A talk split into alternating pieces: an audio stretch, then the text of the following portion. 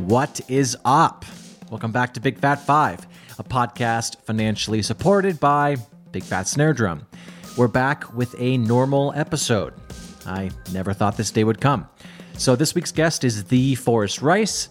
He's an incredible drummer with a seemingly endless amount of creativity flowing through him, as shown with the amount of projects he's involved with, which we do get into at the end of the chat. But for a quick intro, his project WØLFY has a lot of exciting things coming up. He's also drummed for Covet, Standards, and the Illustrative Violet over the last few years. But before listening to this episode, I suggest you go check him out. I've linked his Instagram in the show notes, and it will give you a little more context to this chat. And he's just fun to watch and listen to. He's great. So thanks for being on the show for us, and it feels good to be back. So here are the five records that helped shape Forrest Rice into the drummer he is today. Cheers.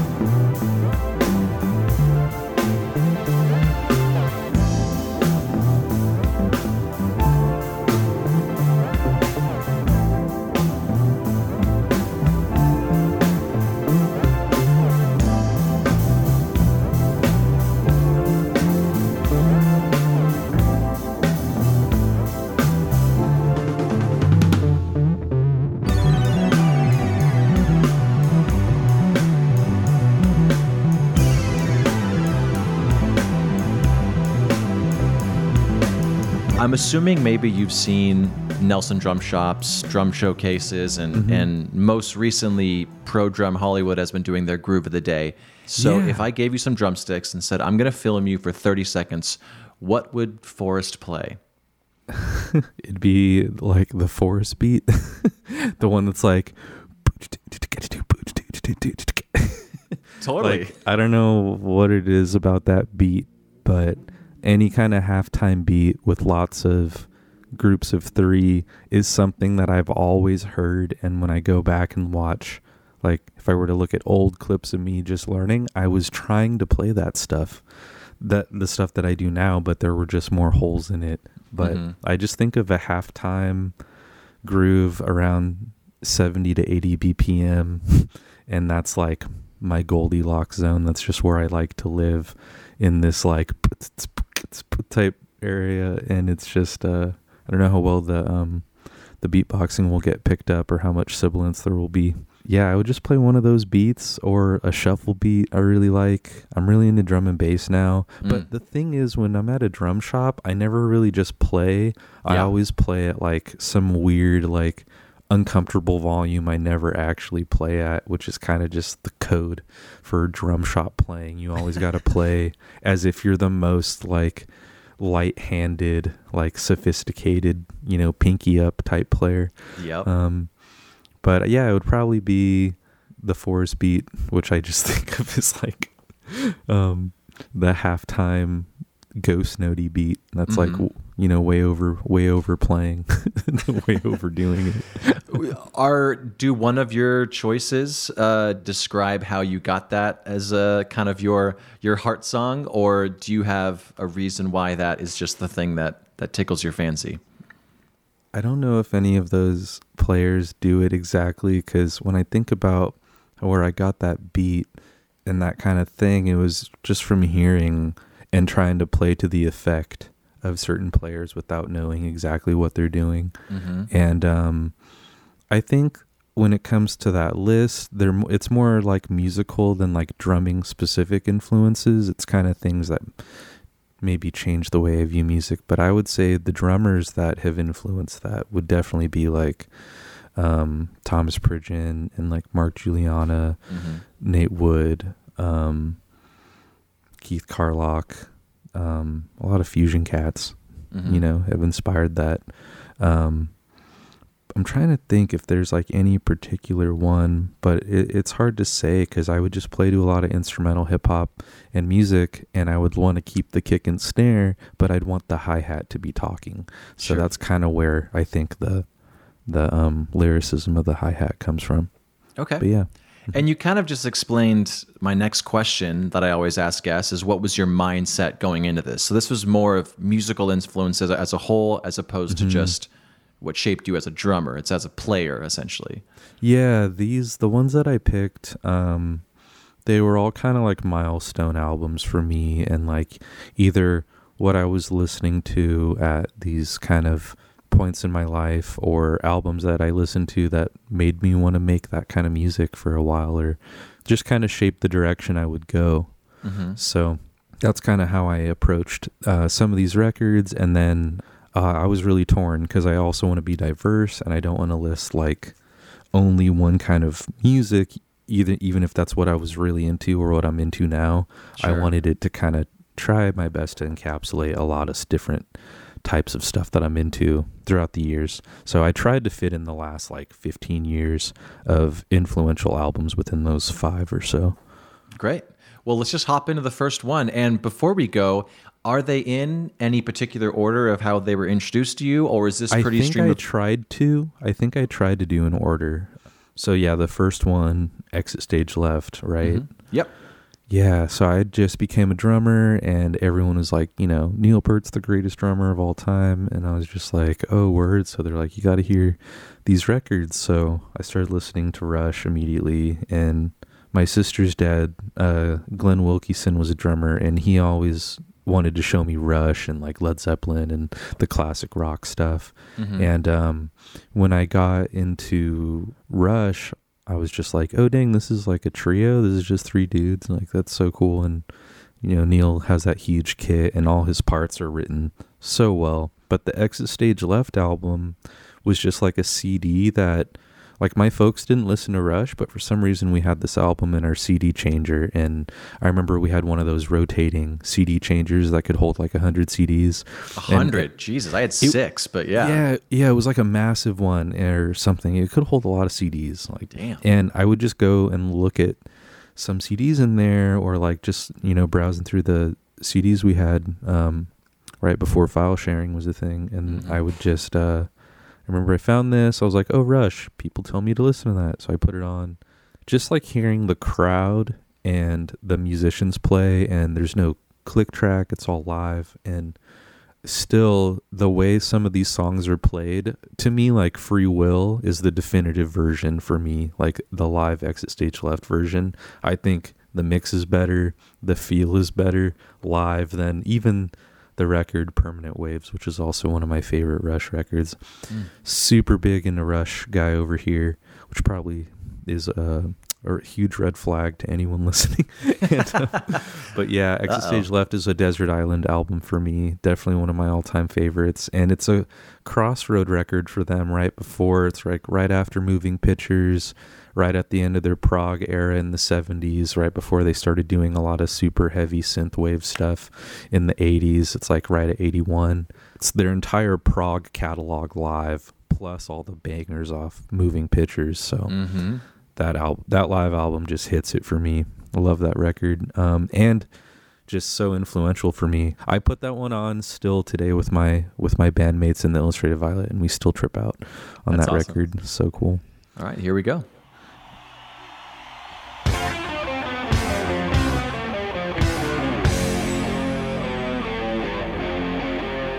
as a kid i just liked this song. I didn't know i was playing in alternating time signatures um it's alternating six and seven right here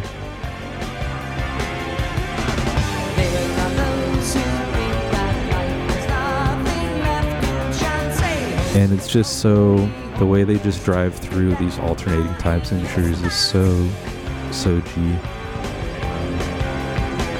And every fill Neil does at the end of this right here is different. Uh, the that pre-chorus fill,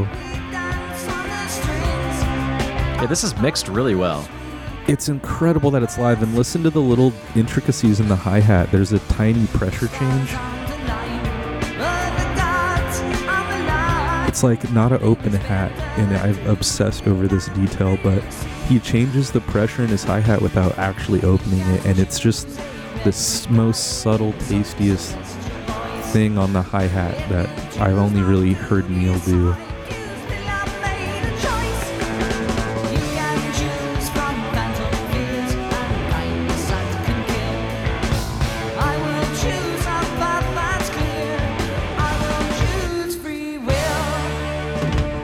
The Bonham fill. Yeah, Schlibble. yeah, he's like referencing all the classic rock fills, and that's what I love about Neil. He's so well studied. Um, yes. Yeah, this I can't just can't get over sonically how this sounds. right. It's live. Wait till the solo. It it gives me chills every time. The guitar solo in this one. This fill right here. Do-do-do-do-do. So cool. Like it's in yeah, his feel, the way he's pulling back, like it, it's yeah, that feel kind of like slowed time. it really did. It really did.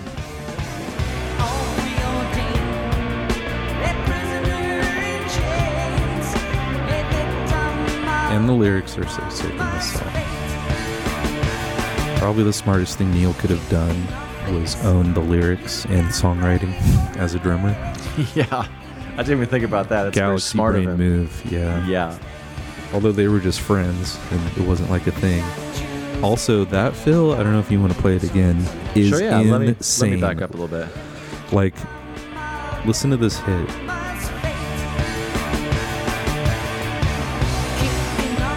Yeah, it's this next one coming up.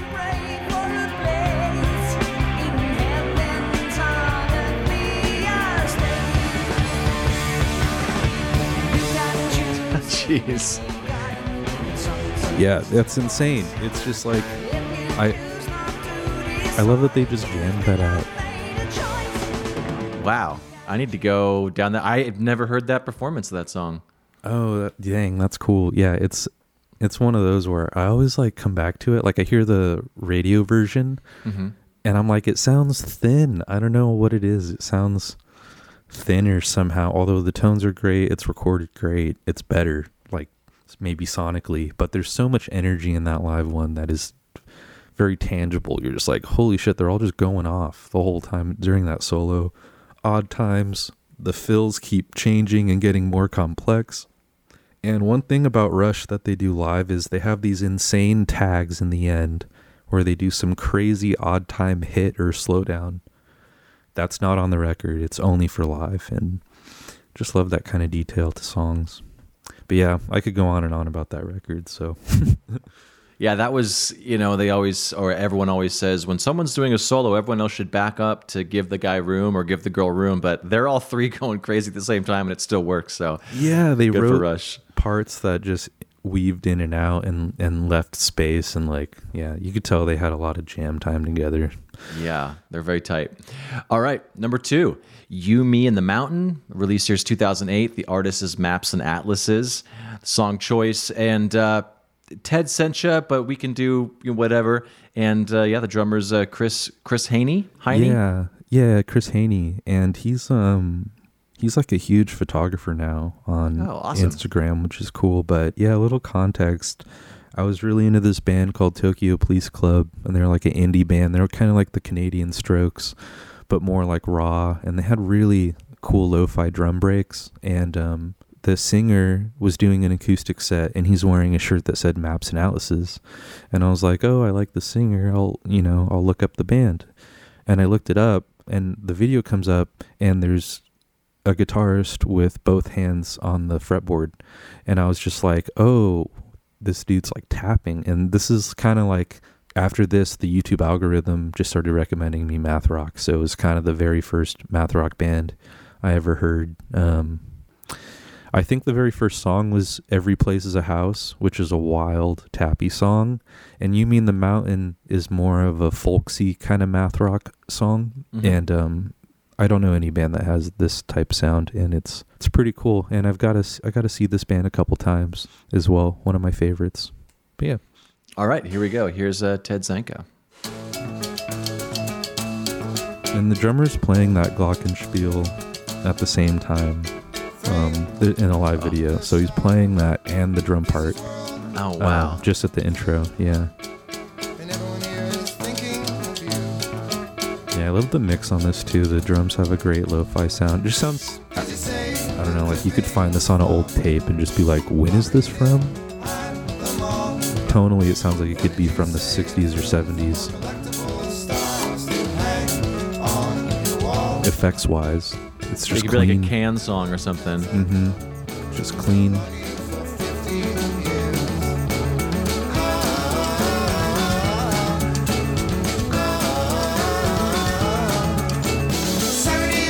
Love how blown out the drums are too. Totally. And the way he's playing, listen for the rim, how he's playing that.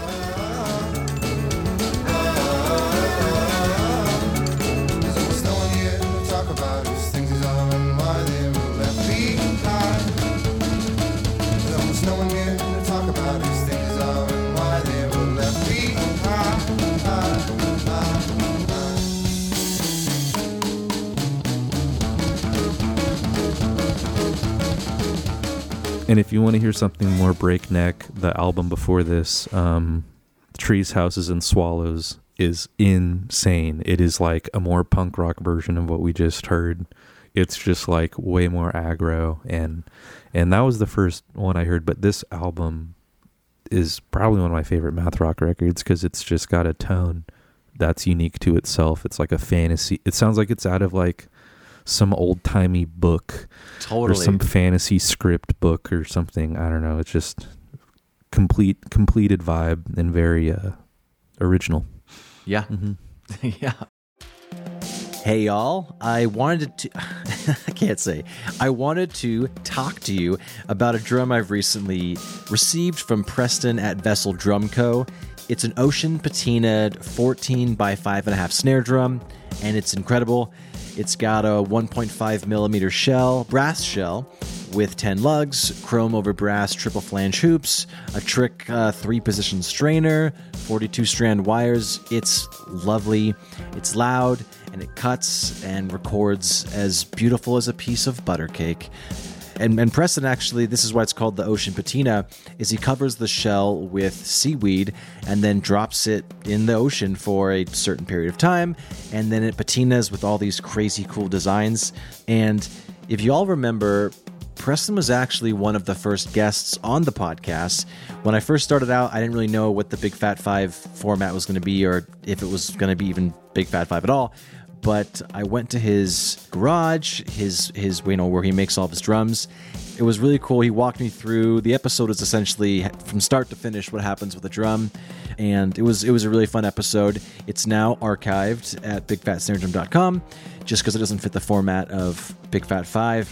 I want you to get back to the show, but go check it out. This drum is beautiful, and he actually let me use it on an Eve Six tour, and I didn't keep it, and I regretted it ever since then, just because I was trying to pinch pennies at the time, and I just kept thinking about it, and so the opportunity to get it again was presented, and it is one of my favorite drums. So the Ocean Patinaed 14 by five and a half snare drum. Check it out. Reach out to me. Go to Vessel Drum Co. The Instagram's just at Vessel Drum Co. and check it out. It's amazing. It's beautiful. Sounds great. Bye. Uh, all right. Well, let's go to number three because I do want to get a few of your honorable mentions in as well. So, number three, Total Life Forever, release year's 2010. The artist is Foals. And a song that we've chosen, we might choose a different one, is Afterglow, but the drummer's uh, Jack Bavin. Mm-hmm, I believe so. All right. Bevan, Baven. I'm Bavin, sure. Bevan, Jack, we love you. I'd love to have you on the show, man. You're a great drummer. I've seen so many live videos of of Foals. Uh, an ex roommate of mine is the biggest Foals fan. Yeah, so I mean, you could start the song. It's a pretty long song, and this song's like a total slow burn, and um, it's just a build. It's it's a, the whole song is a great build. Uh, the setting is so post-apocalyptic. I love it, and um, this album I listened to on a long car ride with headphones, and um, I was it was a I was gonna go visit family for Thanksgiving, and this album I remember just getting lost in and listening to front to back, uh, like again and again on like a six-hour car ride, and the production and the way everything sounds and how every time I listened to it I could pick out a new layer and like just the production on this kind of set up a standard for me where I was just like dang I want to do something that ha- sounds like this Yeah. and um, it's a great combination of moody, dark ambience and and also syncopation, trance, math rock, like such a cool mix of sounds. It's like dancier, syncopated Radiohead or something, and hmm yeah, this album was my favorite for a whole year, and it, I couldn't stop talking about it. And it really was important to me because when I heard this album, it kind of brought me back to Rush, where I just liked the songs and I liked the band, and it wasn't about the drum part or like it wasn't about the individual parts. It was about how everything functioned as a whole. And after I heard this record, I really cared about music more and not just the drums, as corny as it sounds, but it really made me care about like the unit, the full unison sound of a band and how how cool that could be. Um, and I didn't know it, but it also kind of like I think first introduced me to really good production that I would care about and sound design and like just like good quality sounds because math rock is often made in someone's bedroom. And you know you're you get you may not know it you like the patterns or the songs but you're actually getting into lo-fi and you know into like you're kind of getting your ear accustomed to that sound. So i was used to all this lo-fi math rock bedroom stuff and then i heard this and i was just like holy shit this is so deep. But yeah it's an amazing record. Every song on it is a banger yeah this build right here is this is where it drops. Really cool breakdown.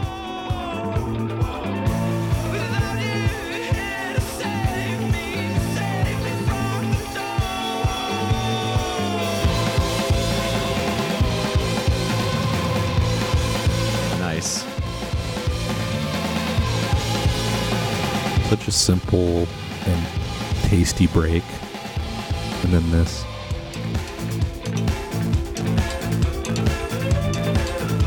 it's like a live trance edm band now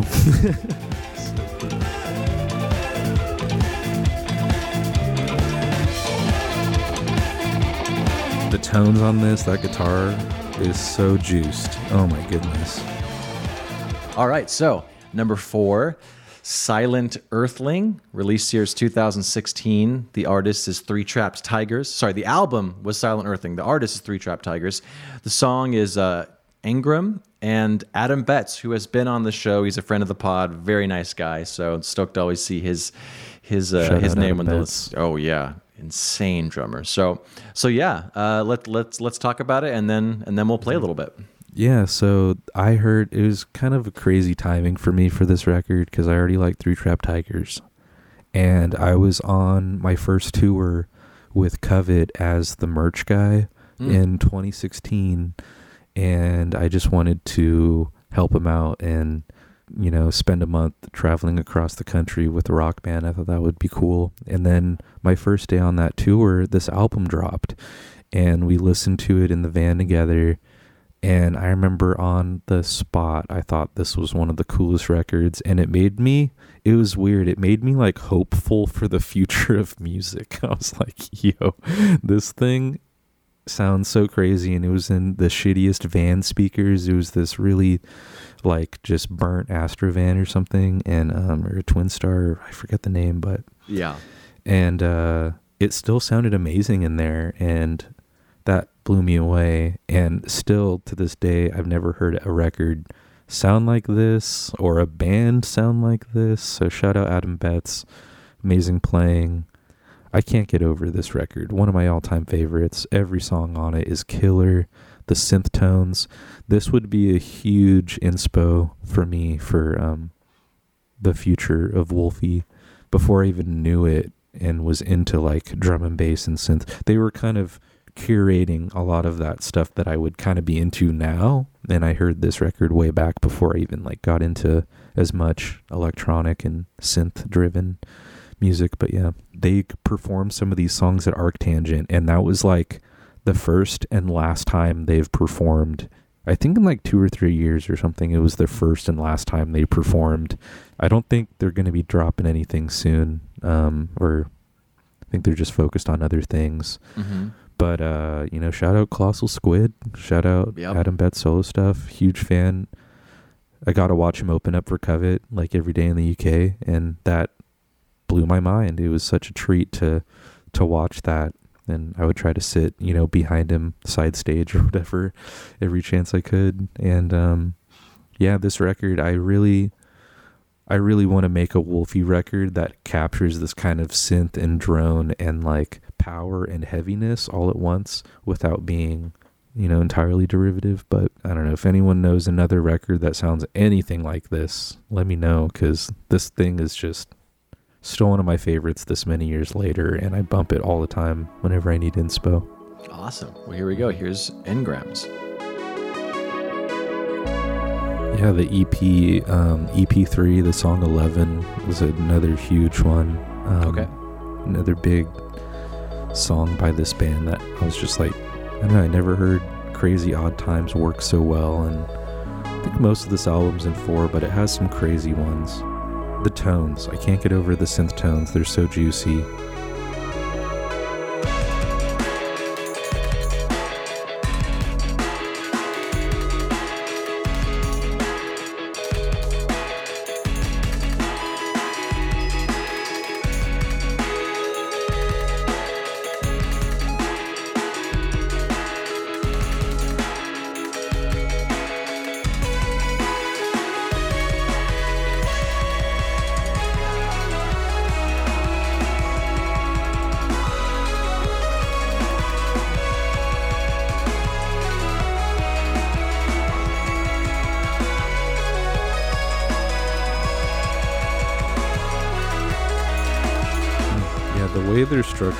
How they could just play these floaty, dreamy riffs one after the other. Now, this beat, listen how symmetrical the snare pattern is on the front and back half. It's like a palindrome.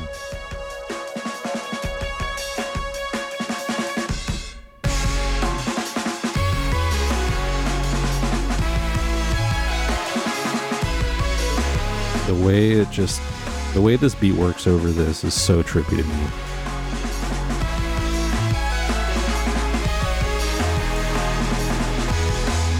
Yeah, there's a really dope. I guess is that the last one on the list? Then we have one more. Mm, mhm. It is uh, Planetary Prince by Cameron Graves. This yeah, this is one of my favorite jazz fusion records.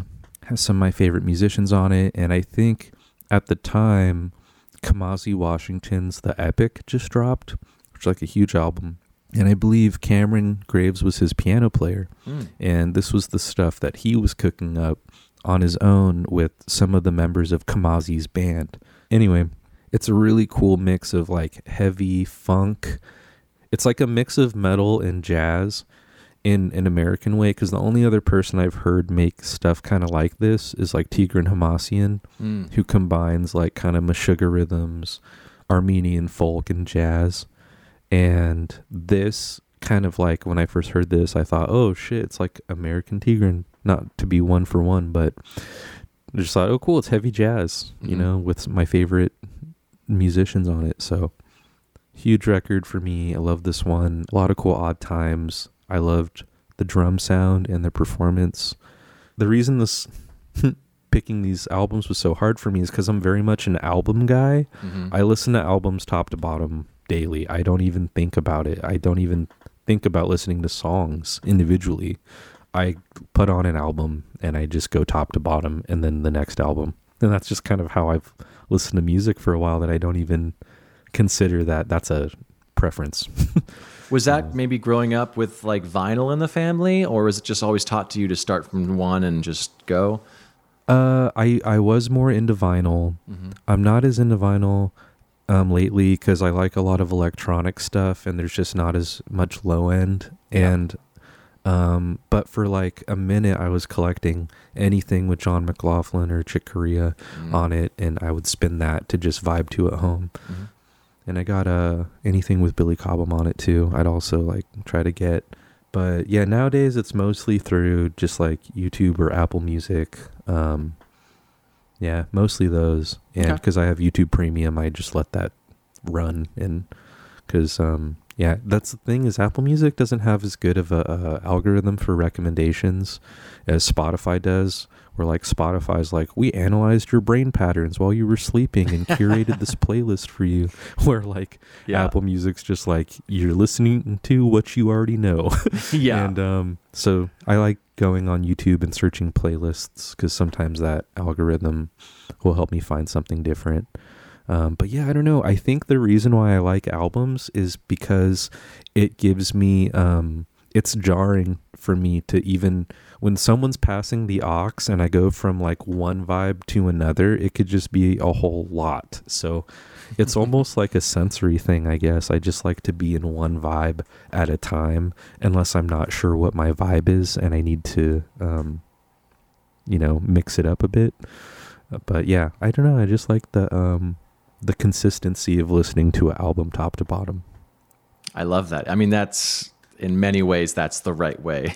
there are very little arguments against that. So Yeah, and one thing I, I would recommend people trying to their favorite records is starting halfway through and listening to it from that point on, or, or trying to hear it from um, a different vantage point. Because sometimes you'll just you'll think you really like a record and you just like the first three songs. Mm. You know, just start with side two if you're listening to vinyl or something. Kind of, yeah, totally. Yeah, I'll do that with my favorites. I'm like, you know, I really like this record. I'm going to listen to it from the midpoint on. So my full focus is on that middle point instead of on the first couple songs. And then my brain kind of wanders, which is another part of my listening that I've noticed is I listen to jazz when I want to my mind to wander Mm. and when I want to my brain to go multiple places that's usually when I listen to jazz. But if I want to actually get anything from it, I need to watch it. I need to watch jazz Yeah. or someone play it or swing to really get um, what I'm looking for. But yeah. Great. All right. So I guess I mean you wrote down the the song Diablo, but is that still a good way to go? I know you yeah, just it's said a dope song. Mhm. All right. Well, here we go.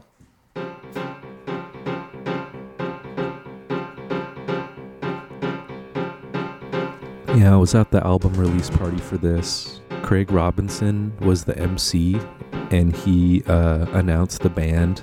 And I remember uh, I'm standing front row, and if you go on YouTube and look up this album release, you'll see me in a striped sweater in the front row, just standing Okay. and vibing. And Eric Moore was there, standing right behind Ronald with his phone out, just like recording him. And behind him was Gergo Borlai, and I was just like, I was just like, dang, this is the drum hangout here. Um, Ronald being the drummer, Ronald Bruner yeah, Jr. Ronald Bruner Jr. Yeah. When I say Ron, I, I really don't mean anyone else.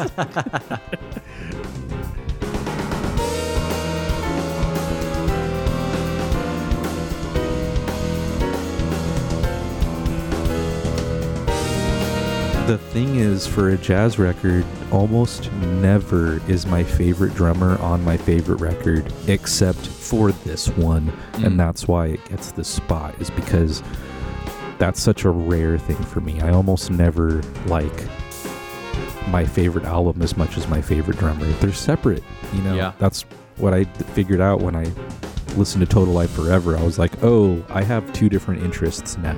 One of them is like a drumming thing that's outside of music and its own drummy worldness. Mhm. And then there's music, which is a separate, separate thing. Um, but yeah, this is one of, one of the few records where they they both get a jam.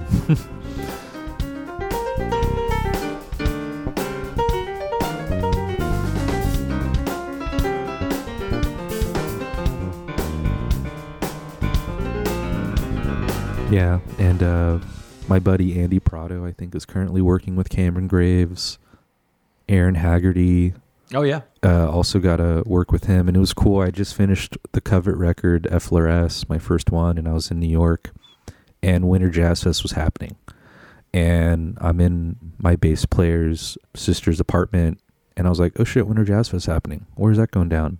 It's going down down the street." And I see my friend Aaron Haggerty's there, and I'm like, "Yo, West Coaster out here."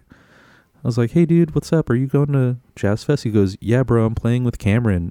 Want me to put you on the guest list?" I was like, "Yeah." So I just like got to go in and and like show up. I it was day of. I didn't have any plans for this, so just got to show up, and I see like Ron was playing, Cameron Graves was playing, Thundercat played, Justin Brown's band played. It was like the pantheon, and it was so cool. I just did my first like legit studio record.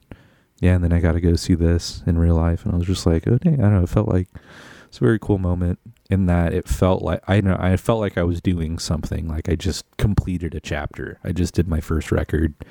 And then um then I went to go see my favorite live jazz band. It's a good time. Yeah, those those situations it's like the the world tapping you in the back saying like you're on the right path. You were supposed to be right here right now. How have I not heard of Ron before? What the hell? He's uh, Thundercat's brother, Oh. his older brother. Mm-hmm. Yeah, and like the whole gospel chops era, it was. I feel like the spotlight was heavily on like Eric Moore and Thomas Pridgen, but Ron was there, and he just had. He was like the most low key one, but I always thought his phrasing and feel is just so goaded. It's just so different and more. Um, to me, he just sounds the most studious. Like he has the most Novak and Vinny, and like he's really just pulling from so many drummers. Like honestly, if you just put Billy Cobham and Dennis Chambers together, Mm. you know, you'd have a really. He's a great step in the lineage of jazz fusion drumming. So like Billy Cobham, Dennis Chambers, Ronald Bruner, Mike Mitchell is kind of how I see that, like jazz fusion drummer um, tree. Um, so yeah, I got to go out to New York, watch this be played. I saw the album release. Super into this record. Um, it kind of woke me back up to being into jazz and liking the arrangements and then actual the riffs. You know, not just like that's the thing when you're a jazz listener, you like the player and you almost just like what they do, and you kind of like it's a different way of listening to where you want to get in their brain and see how they think when you're listening to jazz is how you know you listen to how someone thinks and then on this one there's riffs and there's like hooks and like i just thought that everything was done so well to where i like the song the the composition as much as the playing Mm-hmm. hmm And for everyone listening, Aaron Haggerty has been a guest on the podcast, so go listen to Aaron's episode as well. Really good insight there. So that was your big fat five. Now I do want to go into at least two of your honorable mentions, and so I'm just going to pick the top two because you did actually kind of mention um, one of them a few minutes ago. But let's go to Strobes. The album's Broke Speak, and the album or the drummer is Joshua Blackmore. So yeah, go ahead. so this is one of my favorite albums of that year i think it came out the same year as planetary prince and these were like the two albums i would just flip-flop between and Strobes is a- side project of Three Trapped Tigers, the Hmm. keyboard players side proj, and this album is a is a master class in tuplet and subdivision, where it's a trio. Every song is in some crazy timey wimey tuplet. The whole band just flows and grooves together, and like it's so cool. If if I were to suggest a song, I would say um, "Broke Speak." again, the whole album is dope. And if you like any of the sounds from Three Trapped Tigers, you might like this. And uh, th- they're just doing stuff with time signatures and and modulation that I don't hear any band do. And it's like entirely its own vibe, very different from Three Trapped Tigers, which is heavier. And this is just like more noodly and more time, like just time, time craziness. But yeah, they're really, really dope. Joshua Blackmore, the drummer, super underrated. He made his own solo record that is inspired by this, that is also very tuplety, that you should check out. Um, I forget the name of it, but yeah, just Joshua Blackmore. Okay. Well, let's Sick just listen to. Broke Speak real quick, and then Yeah, yeah, check it Yeah. out.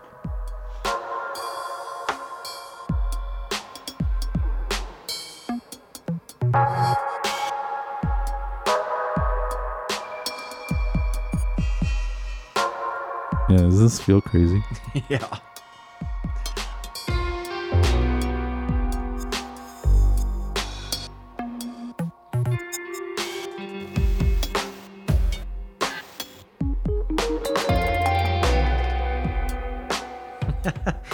I want to bob my head, but I have no I idea where the hell I am. I know. Yeah, you bob, and then you hear like the snare on the beat, and you're just like, uh, what? yeah, yeah.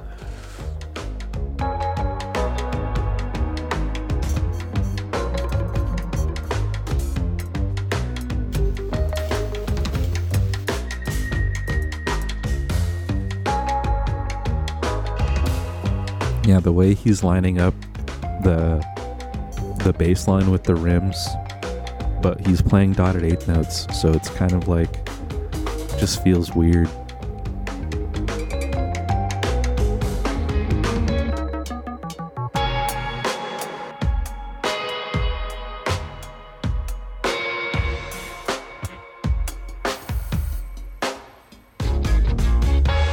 Ooh, it's so held back. I can't.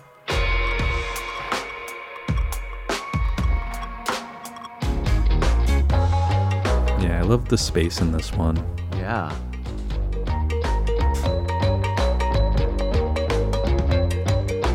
So would this be a record you'd put on to get out of your head or just kind of let your mind float? I know you said jazz, but would this Yeah, uh, when I need to supercharge my ADHD brain on a short drive to the practice studio, yes, I will go for something like this or Mm. Tigran Hamasyan or something very notey in a short amount of time. Or if I want to let my mind wander, it'd probably be a longer drive where I'll listen to like I don't know, maybe something like Boards of Canada, something very ambient or even or jazz, you know, or something dronier. Mm-hmm. But yeah, that song gets freaking crazy, dope time signatures, crazy tight hits. Um, if you want to hear something rhythmic, that record.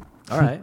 Well, and you've you've mentioned Tigran Hamasyan many times or a few times so uh, so far. So let's listen to the record Shadow Theater, and this is a drummer that I want to get on the on the podcast so much, Nate Wood. So yeah. The goat.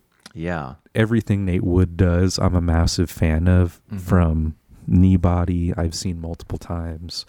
I've gotten to see um, for his solo project, and it was kind of funny. It was right after I did another covet record. I was in New York, and he was playing at the Nublu, and my buddy Chris Paprota, another amazing drummer, his band Narbot was opening for him, and I was like, "What? I got to see my my friend and Nate Wood play tonight." And um, at one of those shows, I I remember at one of the shows I saw Nate. I asked him, like, "Yo, like, how what was it like working with Tigran?" And he said something like, "Everything I know about time, odd times, or something I learned from Tigran." And I was just like, I don't know, you, Nate, he's a deep cat, and I I feel like when he's talking to me, I'm really trying to listen and be on the level to receive because he's just galaxy brain. Mhm. Um, it's so cool that him and Ben Wendel of Kneebody are both on this record, and they complement Tigran amazingly, and the way they weave in and out of time signatures is so cool. Um, my favorite song might be "Alternate Universe" Okay. or or "Collapse." Both those two are great. Drip is great. Honestly, this whole record, every song is dope. But yeah, "Alternate Universe" is cool. I like that phrase you've used a few times, galaxy brain. It's pretty cool. All right, here's Yeah, uh, I'm just I'm just memeing. yeah, exactly. Uh, here's part two, alternative universe.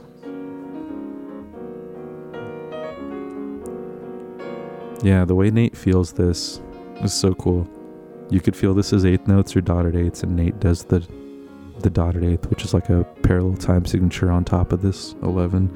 I sound like su- such a hipster trying to describe this, but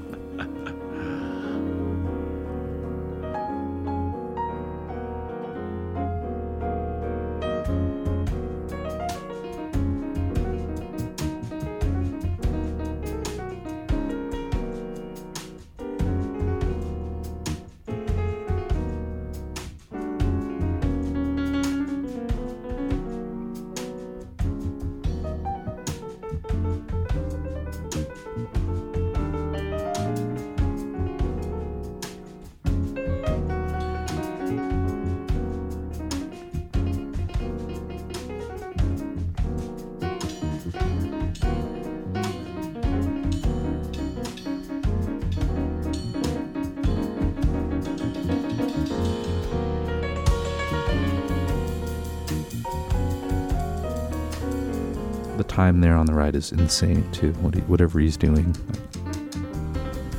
Nate's one of those acquired taste drummers for me where I was I didn't get it because I was only into really flashy over the top playing. Mm-hmm.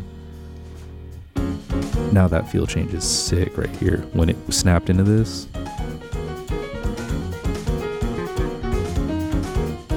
Got to think of that previous feel. It's the same riff, but put that feel he just played on top of it. And that's what I'm saying. It's like a different one. See, now he's back. Ah, that's so cool. That change.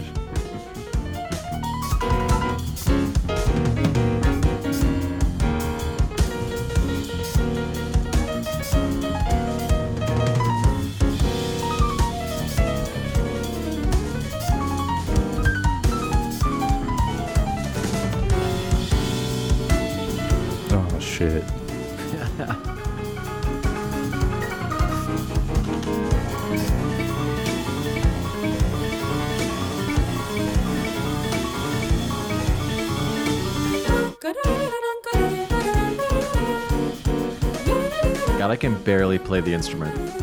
Uh, it's we all can. We all can barely perceive music in comparison to Tigran.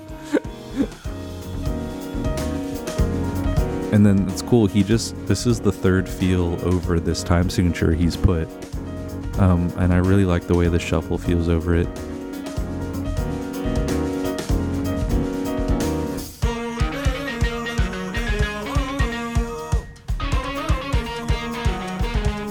Really want a synth album from Tigran.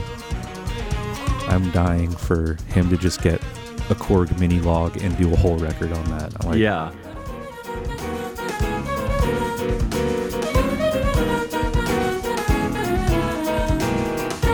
I love the, how snappy this shuffle feel is with the odd time.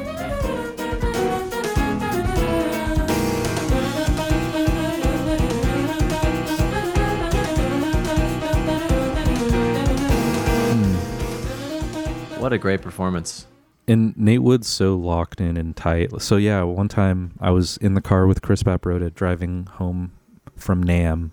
He was playing this Wayne Krantz jam or something, and I was just listening, staring out the window, and then it just hit me like a ton of bricks. Just how insane and precise the feel was because I don't know why it just never hit me. And then it was like I woke up out of a dream and I was just like, holy shit, this is a person. And I was just like, this is crazy how accurate it is and how the feel, the like tone and temperament of his playing is so controlled and just. He's such a transparent player, and the way the music comes through, uh, it's just so cool the way he can drive and improvise and play a part. And also, every time I've seen Nate Wood live, his timing scares me like to the molecule. It's so accurate. And I've seen only a couple cats whose time where they just play a straight time beat and I'm terrified and that's Chris Dave and Nate Wood. Mm. And both of them like they'll just play a a straight time beat that's slow and I'm just like shaking. I'm just like how? Like I could never. Yeah. I would have to be playing at least four times as many ghost notes to play that slow. yeah, space is fucking scary, man. It is, it is. Yeah, Nate's the goat. All right. Well, this is this is your your chance to do some self promotion. Um, I know it's everyone's favorite thing, but uh, you do have some projects that you've mentioned a few times so far. So uh, this is your platform. People can check you out, and then I'll let you get on with. I'm assuming your your busy day. Alrighty, so um WØLFY 3 is a thing coming out very soon. It's already mixed. I'm just putting in I'm just putting like finishing touches, making sure the art's cool. But WØLFY 3 is going to drop and not only that, but I'm trying to be able to drop singles like consistently cuz I'm sitting on over 30 tracks that I've just been mixing. I've been I've been upping my whole production game the past like 3 months trying to become a better engineer. So that's all I've been focused on. So this is the year of the wolf and there's just going to be WØLFY stuff dropping all the time. So WØLFY 3 and then trying to do regular singles throughout the year. I also got a record with this artist Bobbing um, who's an amazing just producer, songwriter. Check out uh, his album called Mixtape.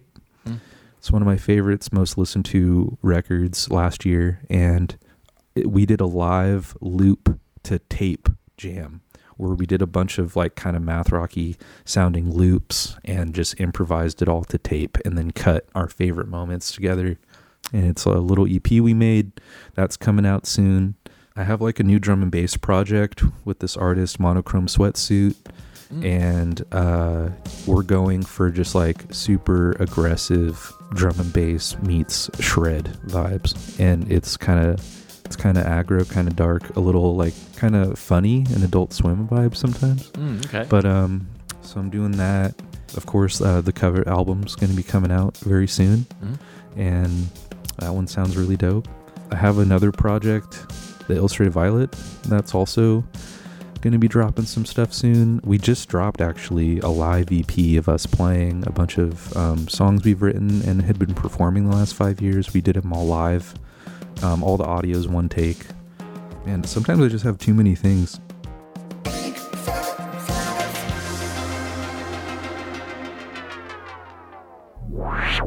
And that's the show. If you're listening on a platform that allows ratings and reviews, do that. It helps more people find the show, so it'll get bigger and better, and hopefully I'll have a chance to sell out one day. But you'll be an OG listener that can brag to all your friends. Anyways, why don't you go and check us out at bigfatsnaredrum.com and follow us on all the socials. Just search for Big Fat Snare Drum and you will find us. The show is edited in part using iZotope RX Audio Editor. It's amazing, so go check that out at izotope.com. And thanks again to Gunnar Olson for the theme music. Bye.